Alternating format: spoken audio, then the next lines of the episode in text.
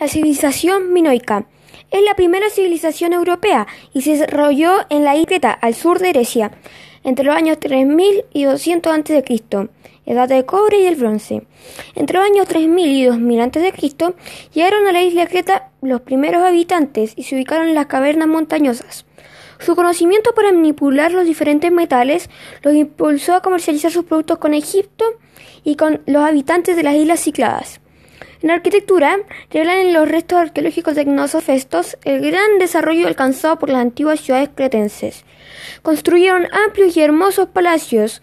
Las mansiones señoriales tenían dos o tres pisos, cuyo lujo interior evidencia la riqueza de sus propietarios.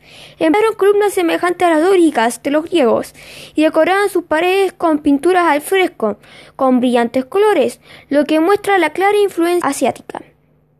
En cerámica hicieron vasos de arcilla, superando a los maestros de Egipto.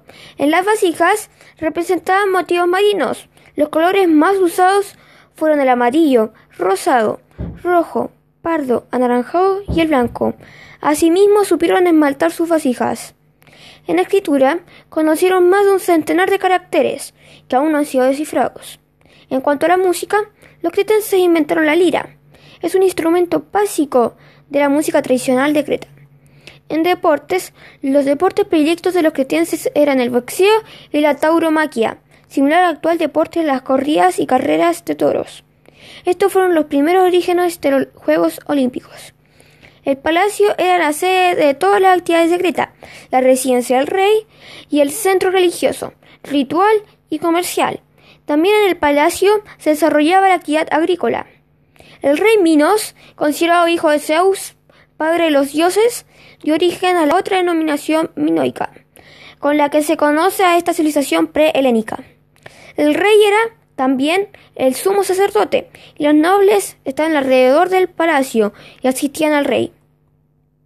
En cuanto a la religión, no poseen deidades antropomórficas, lo que estaría muy relacionado con los cultos de los neolíticos, a las fuerzas de la naturaleza, salvo la gran diosa madre, diosa de la fertilidad, también conocida como la gran dama del laberinto, que aparece representada en ocasiones con el vestido típico minoico y serpientes en ambas manos, símbolos.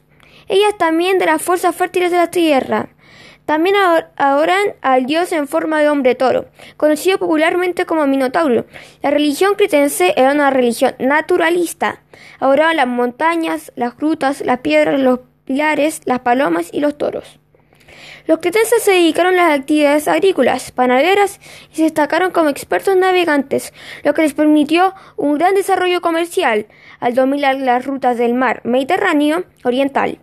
Importaban estaño, cobre, oro, plata y marfil, y exportaban panos de lana, objetos de cerámica, vino y aceite, siendo sus principales puntos de contacto comercial Egipto, Chipre, Siria, Asia Menor, Sicilia y el resto de Grecia. Su veloz desarrollo cultural se debe a su localización entre los continentes de Asia, África y Europa, lo que favoreció los contactos con las grandes civilizaciones de Mesopotamia y Egipto. Protegidas por el mar y las escarpadas tierras costeras, destacaron en el comercio creando importante, una importante flota que surcó el Mediterráneo hasta transformar a la isla en una gran potencia marítima, es decir, en una talasocracia, que se extendía hasta Grecia peninsular, el mar Egeo, las costas de Asia Menor y zonas aledañas como Sicilia. Fueron expertos en el dominio de las técnicas hidráulicas y se conoce como explotaciones de recursos de agua, como regedios de las religiones Gnosos y Sacro, con manantiales, acueductos, cisternas y pozos, donde recolectaban el agua de la lluvia del palacio de Festos y mantenían y conservaban sus cisternas.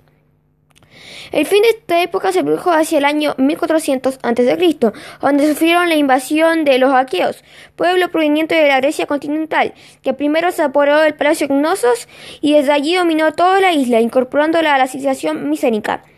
Introducción del caballo y el carro de agua.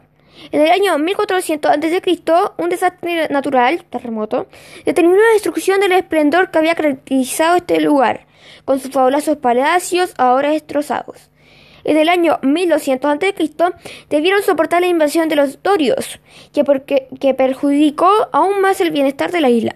La civilización cretense se terminó de derrumbar y años más tarde este sitio dio origen a todo el mundo griego y dejó vestigios de su cultura en esta nueva civilización.